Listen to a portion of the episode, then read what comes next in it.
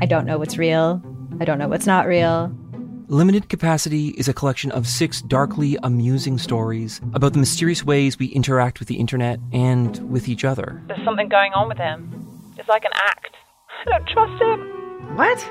You're staring at me like I should say something, but I, I don't really know what to do here. That's the whole name of the game. Don't talk about how the town isn't real. You understand? Limited Capacity, available now on CBC Listen or wherever you get your podcasts. This is a CBC podcast.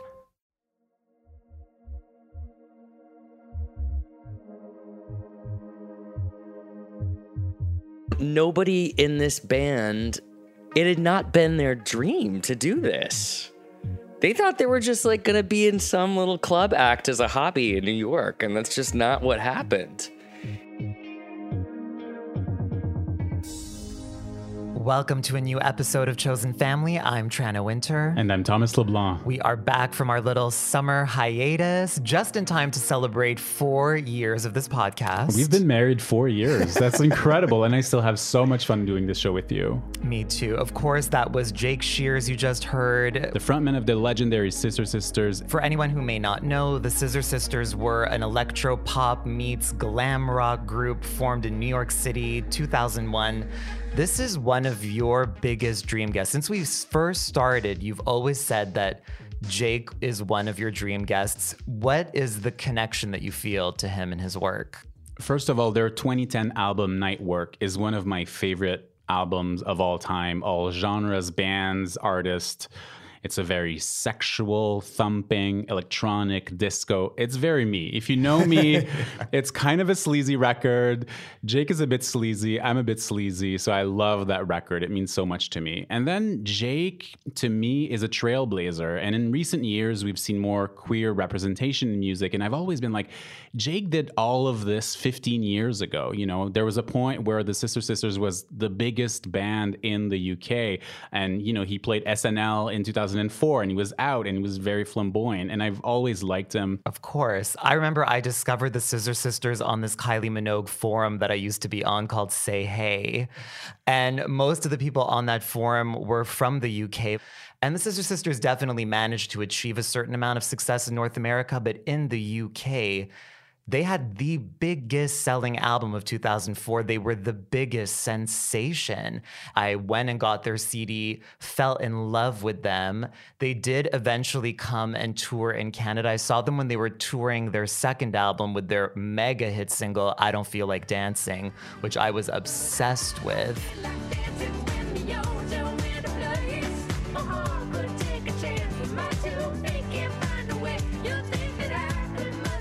But I also got to see them again a few years later when they were touring their last album, Magic Hour. And that was in a smaller space. It was at Olympia here in Montreal. And I was front row. And Jake was electrifying. I, I was at that show as well. Oh my God, we didn't even know each other back then. And we were in the same room. Jake was, I mean, he's hot. He's also just so hot on stage. he was shirtless, and that's something I like about him. Is he's really playful with gender. He's playful with his masculinity, with his femme side. He can be very butch, and then the next minute he's very feminine. Um, he sings about sex and the darkness, and you know, hooking up. Um, you know, one of my favorite songs is Invisible Light. It's the last I song. think that's their best song. It's an epic disco number, 10 minutes. It also features a narrative segment from Sir Ian McKellen. Like it doesn't get more gay and wild than that.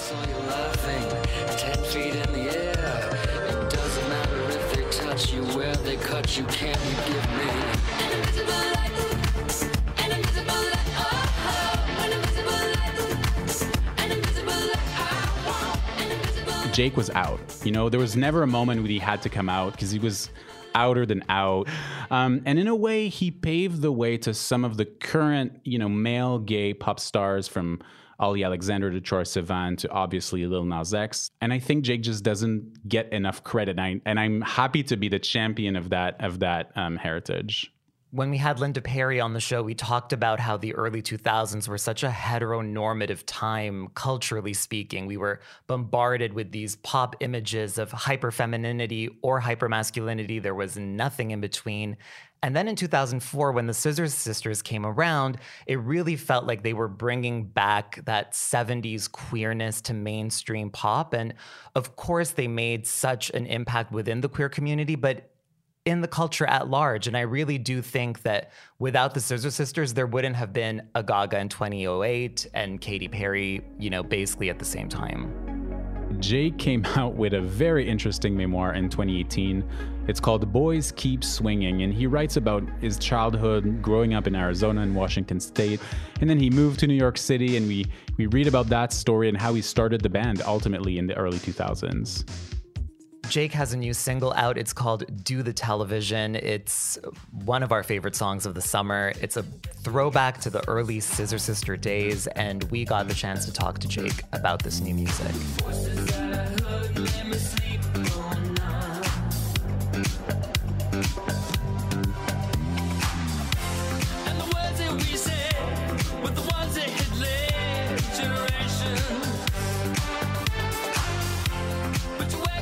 Do the television did was started about ten years ago.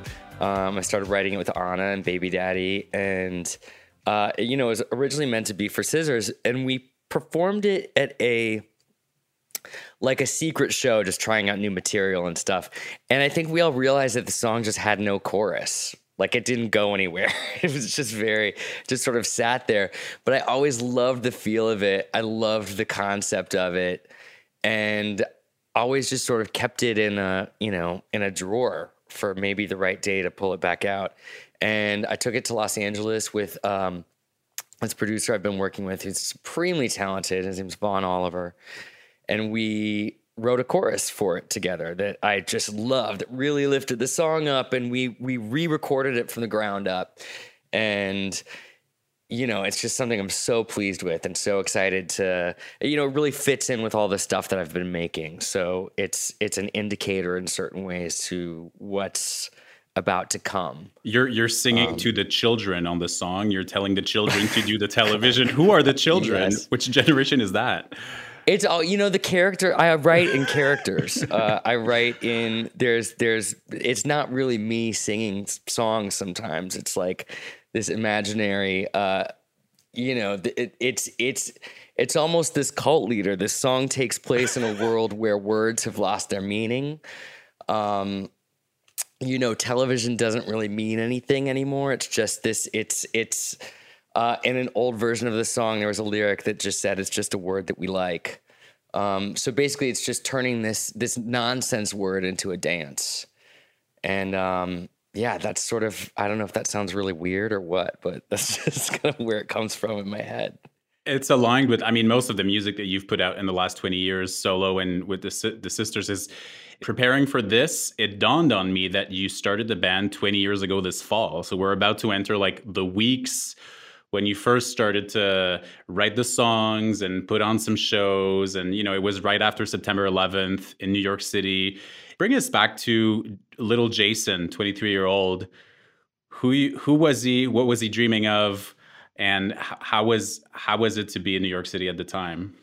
He was a live wire. Um, he was a pretty wild child. But uh, you know, I got to New York City when I was 20, almost 21, and you know, I was a dreamer. I I had lots of you know fantasies and and dreams you know since i was a little kid. Getting into songwriting and performing was almost an accident but i was always somebody who really wanted a lot of attention. I needed attention. I needed to i had this strong need to be validated.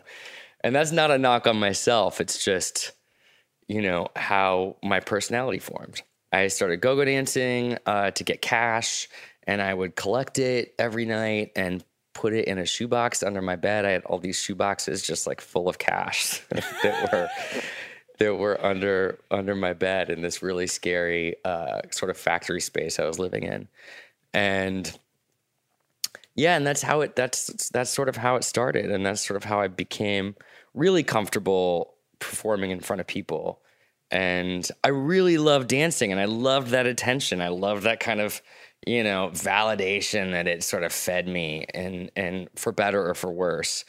And but I I, I eventually grew kind of bored with it and wanted to take it a little bit further and I was like, should I be a singing go go go dancer? Is that what I do? Do I come out and like dance and then I like sing a song? Like I didn't really quite know what that was yet, but that was yeah, that was kind of like the beginning of of like my performance life.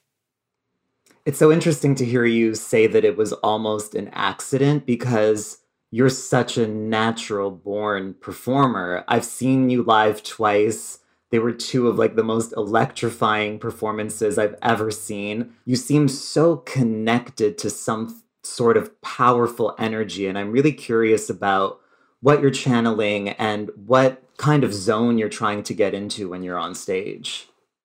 Um I saw Dolly Parton perform uh, in Orlando at House of Blues in somewhere around this. I was a little bit later, but I learned a lot from the first time I saw Dolly perform because what I felt like she did was she came out on stage and she really took the entire room in immediately. And you felt as an audience member that you were seen. And I always sort of took that, you know, into into into account when I go out on stage and going out and really taking the entire room in as far as what's whatever I'm channeling, it's just to me it feels like total freedom.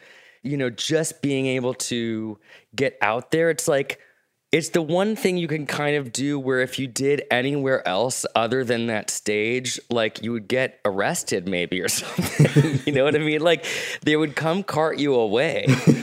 and so it's this uh it's this spot where I can be out there and you know, just feel that that freedom to just be improvisational and and wild and like let myself really go. I think um, I, I think it makes a lot of sense, but I think you're you're forgetting how hot you are on stage, and I think a lot of the a lot of the the the gays and the women and the queers who come and see you really appreciate how you move. And i think that's that's something that only can be channeled through years of nightlife. It was go-go dancing. It was going out partying. It was dancing to like yes. you know long dj sets. And like the the the scene from the early 2000s that really made you and shaped you it's almost like it's one of these like legendary iconic scenes that people should be talking about. So do you think we're at a moment now where because we're missing so much and we see what we've lost in the in the, in the last year and a half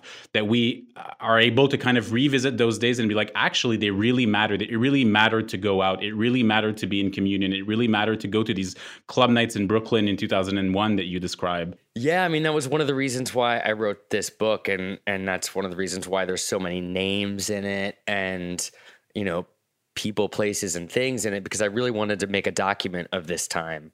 And I've always been fascinated by those scenes and those uh, trajectories where you end up with all these uh, different people in one room, or you know, you know, who's in this hot tub, and there's just like, you know, those scenes you're just like, I can't believe this person's here and this person's here, and but I mean that's part of the magic of it. And so this book, you know, maybe not everybody knows exactly who a lot of these people are I'm talking about, but I really wanted to make a document of the time, and I feel like no one had quite there's been a couple books about this period, but I just wanted to do that from my perspective.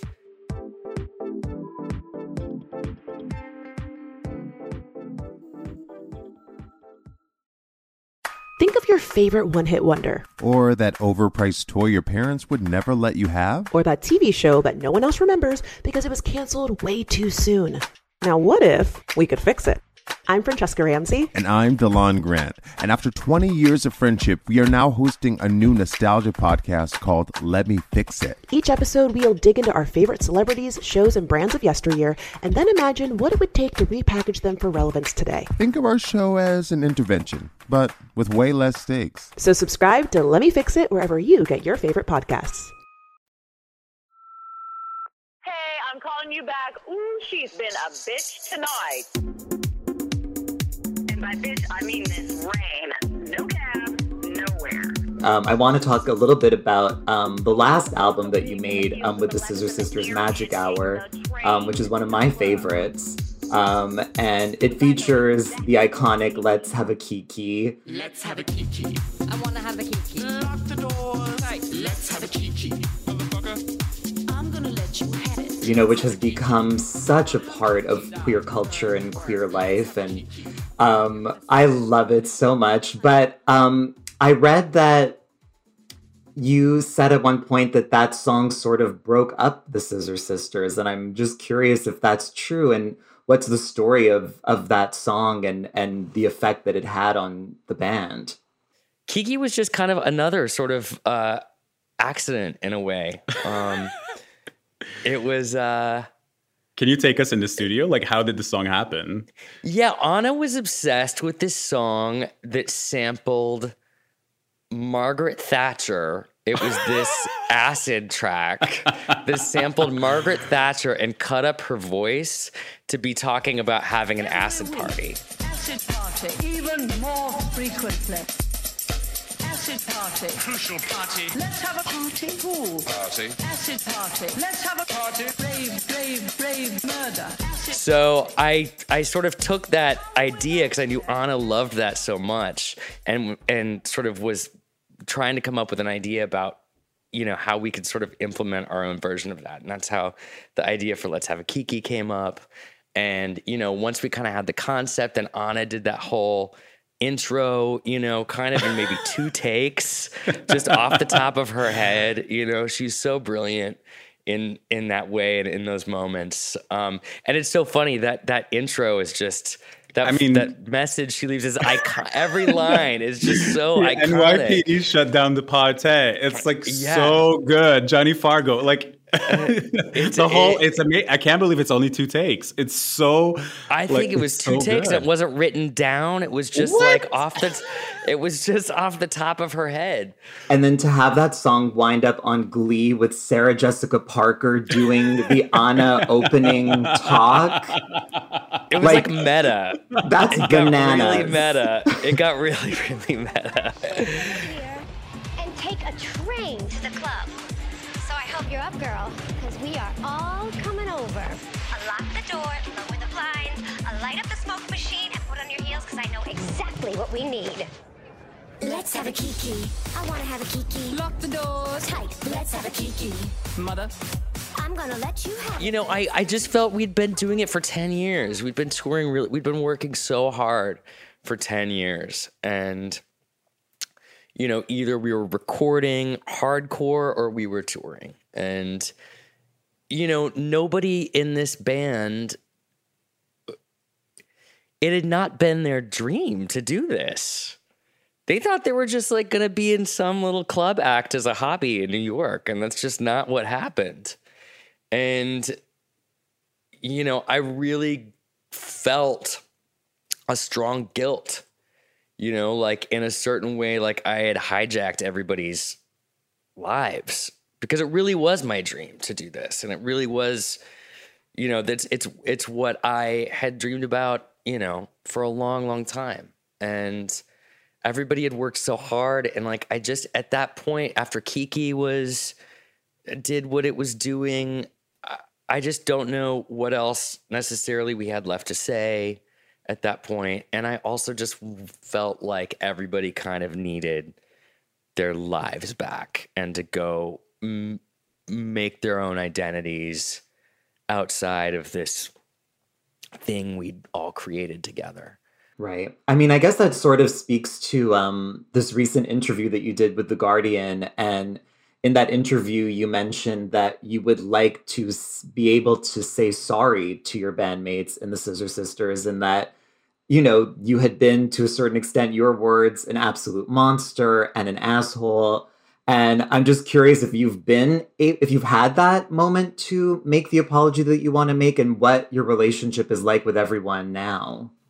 I mean, that sounded so heavy when it was on the page. I was literally like kind of like laughing when I when I said Oh my that. God. Um, listen, I mean, we all had our, you know, we all uh, we all had our moments, and under under that kind of pressure and that kind of schedule, it was crazy. I think we learned though over time. I mean, I can speak for I can speak for myself.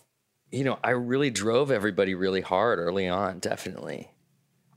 In a, But then in a- on the other hand, I don't know. I mean, I said that in my book too. I don't know if if I hadn't have done that, I don't know if we would have ended up necessarily where we ended up being. No. Yeah. in in a way i'm I, as a fan and and it's very selfish of me but i'm thankful for that break because it allowed you to write the book and to come out with your own solo album in 2018 and what i've been really interested in kind of like in, in seeing you navigating these years was your own exploration of masculinity what it meant to be a man the kind of man you wanted to be but what have you discovered in that process, like leaving the band, making the record, uh, writing the book about the kind of man you wanted to be, um, and that you ultimately are have become? I mean, it's it's always a process of becoming. I think it's just I want to strive for integrity, and and also just to work out all those things, you know, that that that I've written about in the book and whatnot. There's still just stuff that's that's that's you know buried deep that um, I think it's important at this, you know, at the top of my 30s, I worked on a lot of stuff. And now at the top of my 40s, it's like, I think it's very important to keep excavating and figuring out why you are the way you are. And, uh, you know, to just try to become a better, more thoughtful, more loving person. And, you know, that's the kind of man I want to become now. And I want to, I want, you know, I'm single and at 42 years old and i can't believe i'm just like what the fuck um Are you scared of being alone? And have you learned things about being alone during the pandemic and going through that breakup? Like, are you getting better at being alone? i've gotten better about being alone yeah. And uh you know coming to new orleans and and basically leaving to a certain degree new york and and la uh was kind of an intense thing to do. And um it's sort of definitely it's a little bit more isolating. Like i don't have as many fr- i've got some great friends here in new orleans but not not a lot and it's basically my place to come down and and be quieter and uh, get work done and kind of hang out with my dog and play video games and listen to music. And you know it's just sort of my quiet time. And it, i have really worked on on being better at being alone and being more satisfied with being alone. And like that's definitely something that i've gotten better at.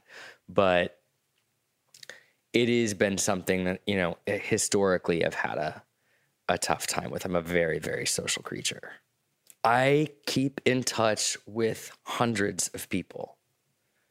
Um and it's it's it's it's intense. Like I really do uh you know, my my first partner used to call me Bill Clinton. Like, you know, you just you wouldn't believe that I do really keep uh to some degree like all the people in my life. Um, and when there is sort of a falling out of touch for for a minute or for a little while, I definitely work on bringing that right back around, picking up wherever we left off. I have an incredible friends and an incredible amount of friends. That's that's you know difficult sometimes to to to keep up with, and it it it takes it takes time and energy, but I get so much out of it, and I feel so lucky to have so many amazing people in my life, and I'm still, you know, I'm still meeting them. Uh, I'm still always meeting new people um, that I, you know, that I care about very deeply. Do you do you see a connection there? I'm going to bring you back to the more the, the sexual energy and the sex positive, you know, part of your persona. What after all these years, like, do you have regrets about the sex you had, the sex you did not have, or the sex you could have had? And th- is that something that is still very important to you? And, and I'm sure we've all had less less sex in the pandemic. That that I'm sure. Of. Yeah, Uh, I mean, I have a I have a much hard. I definitely don't regret regret anything. I mean, I think there have been points in my life where I've been like kind of searching for intimacy with other people where I've kind of been like filling, you know, I've sort of had this hole that I'm trying to like that only I can really fill myself that like Uh, that all sounds very dirty. I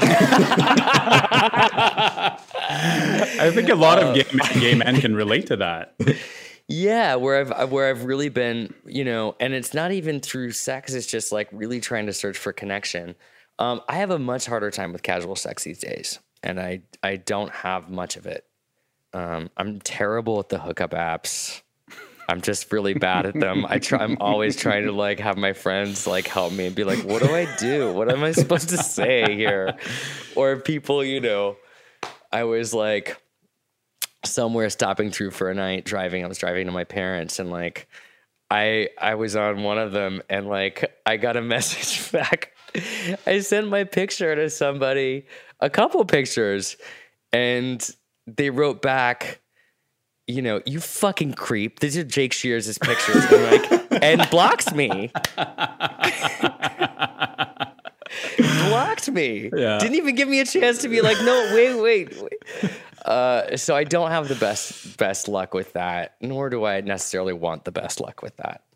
But I don't regret, you know, I don't regret at all, like, you know, the the life I've led. But it's definitely changed, and my attitudes have really sort of my internal attitudes and how I see things have changed with myself. you know you we we we kind of talked about being a friend and the kind of friend that you are and in the book your friendship with mary is you know fundamental in your story but i think you also kind of um, write about her in such a beautiful way so just to give an idea so mary first of all is a song that people might know from the first album uh, of the sisters and then she was your friend you met in arizona you when you moved to washington state she came and visit you were really close Yeah, we met Um, on a phone line. We met on like this party chat line. Wow, that's it. When I read that, I wa- Trent, I wanted to bring it up because I know you used to call phone lines as a kid.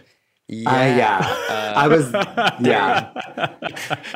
Are you there too? Were you were you as well? Well, not really party lines, but when I was like 12, 13, me and my best friend used to make fake profiles on the phone dating services.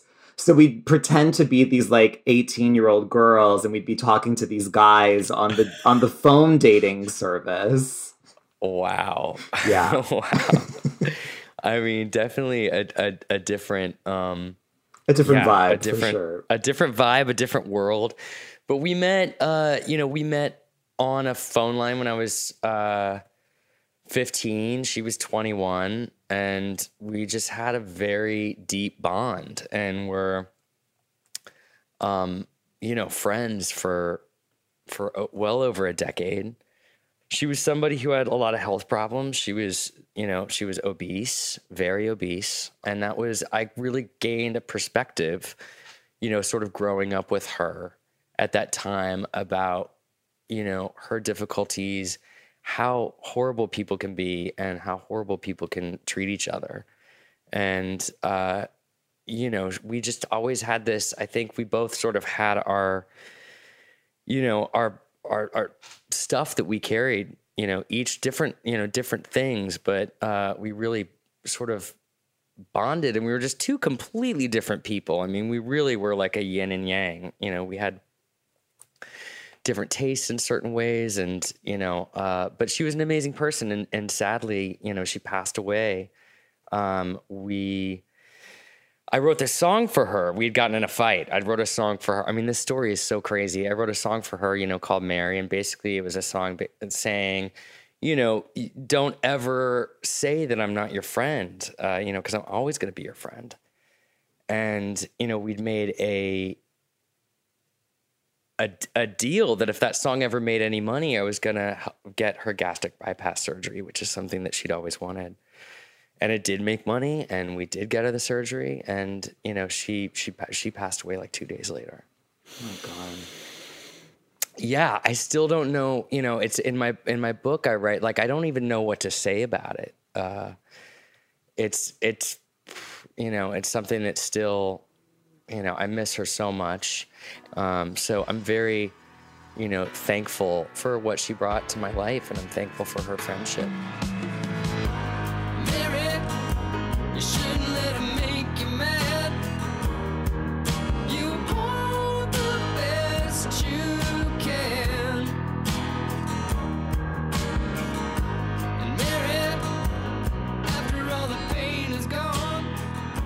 Uh, yeah, it's a sad. It's a it is a really tale. sad story, but it, in a way, it sort of ties everything together. Like that idea that you're saying about just the unpredictability of life and connection and where things lead. And, you know, it goes back to what you were saying earlier about even becoming a performer accidentally almost. And then with the Scissor Sisters becoming one of the biggest bands in pop ever, you know, for those few years. And, to me, there would not be like a Lady Gaga or Katy Perry if it wasn't for the Scissor Sisters and the ground that you laid bringing back this loud, beautiful queerness to an industry that had become like so heteronormative in the early 2000s. And I'm curious if you ever think about what you want the legacy of the Scissor Sisters to be. Um,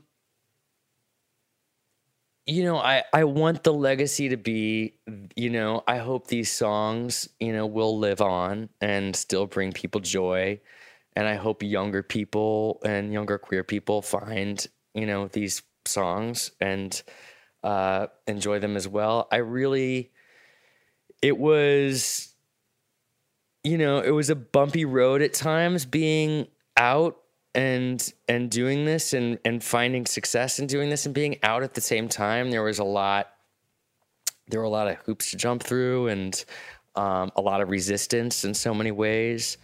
Um, and i just really wanted it to be easier for those i kept i always just told myself this is going to make it easier for the next people coming down this road Uh, what a wonderful interview. This has been fantastic. I Thank really you appreciate such a so thoughtful much. interview. Like truly, Thank you so much. Yeah.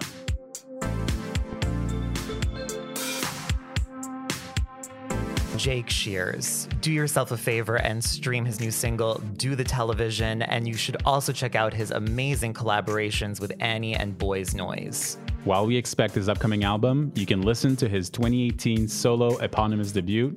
His memoir, Boys Keep Swinging, is available wherever good books are sold. Obsession. Obsession. What are you obsessed with? What am I obsessed with? What are you obsessed with? So, my obsession this week is a bit of a throwback. It's the Australian sitcom Kath and Kim.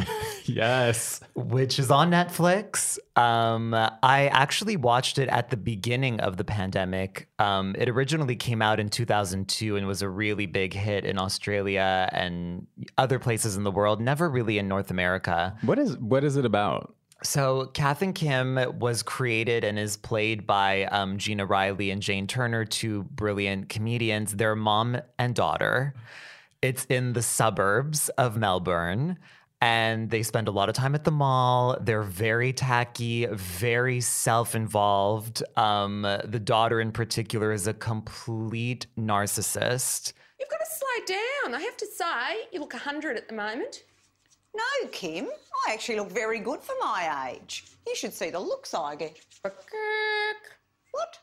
Kirk, Mum. You're chooky. What do you mean, Chooky Kim? I'm not criticising you, Mum. I'm just saying you look bad. But the humor of the show is really in all of the small little details. Um, so, for example, Kath, the mom, um, it's her wedding day, and her wedding shoes are very slippery. So she puts little Velcro pads on the bottom, and you just there's there's a scene where she's in her hotel room, and you just hear the f- shoes on the carpet and the Velcro lifting up and off. Just all these little things. They have so many hilarious catchphrases, like they refer to hot guys as like a great hunk of spunk. Now, I don't know. Maybe marriage isn't for me. Oh, don't be stupid, Kim. Of course marriage is for you. It's the normal thing to do. Maybe I want to be different, explore things. Don't go all weird on me, Kim.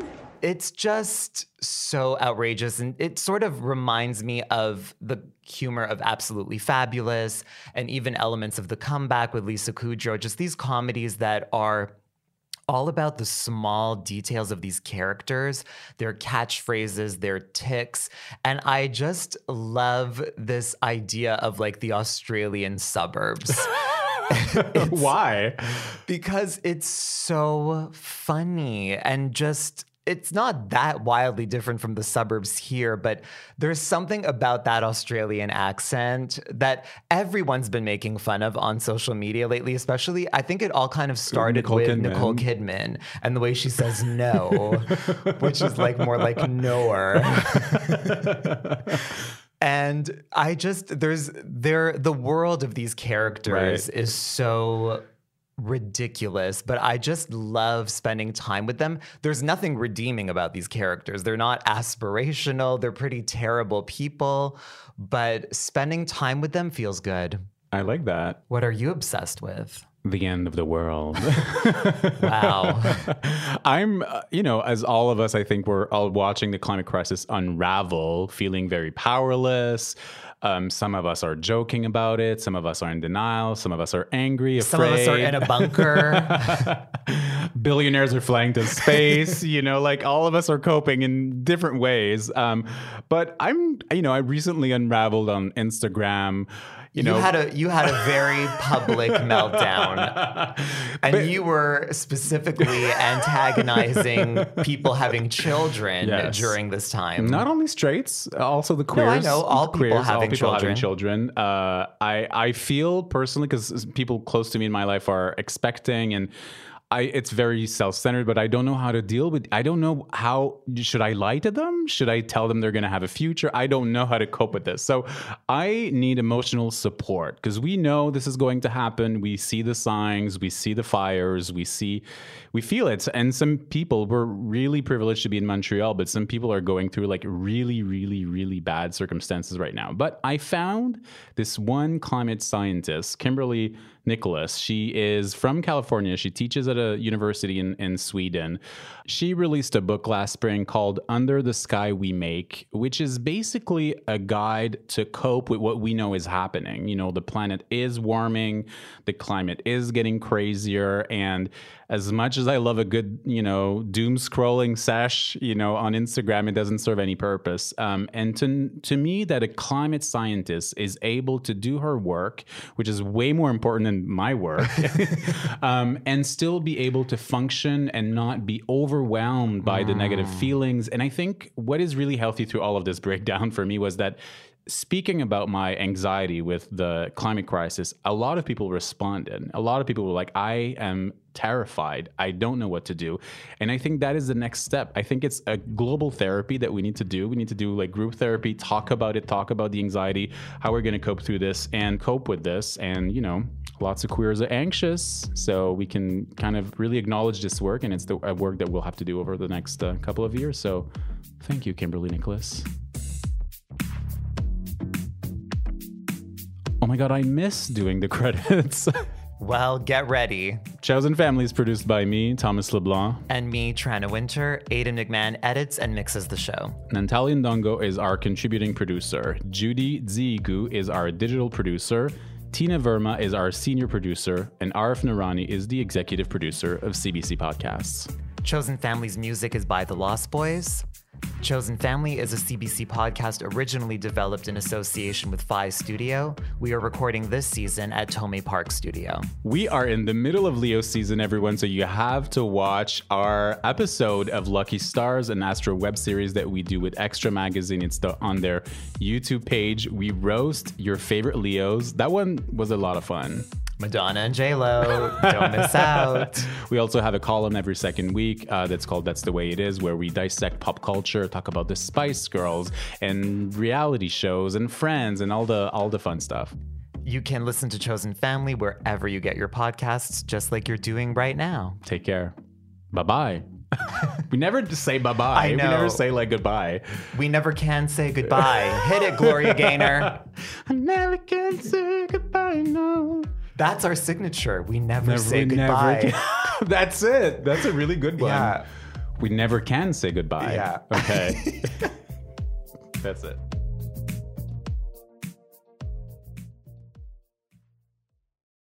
For more CBC podcasts, go to cbc.ca slash podcasts.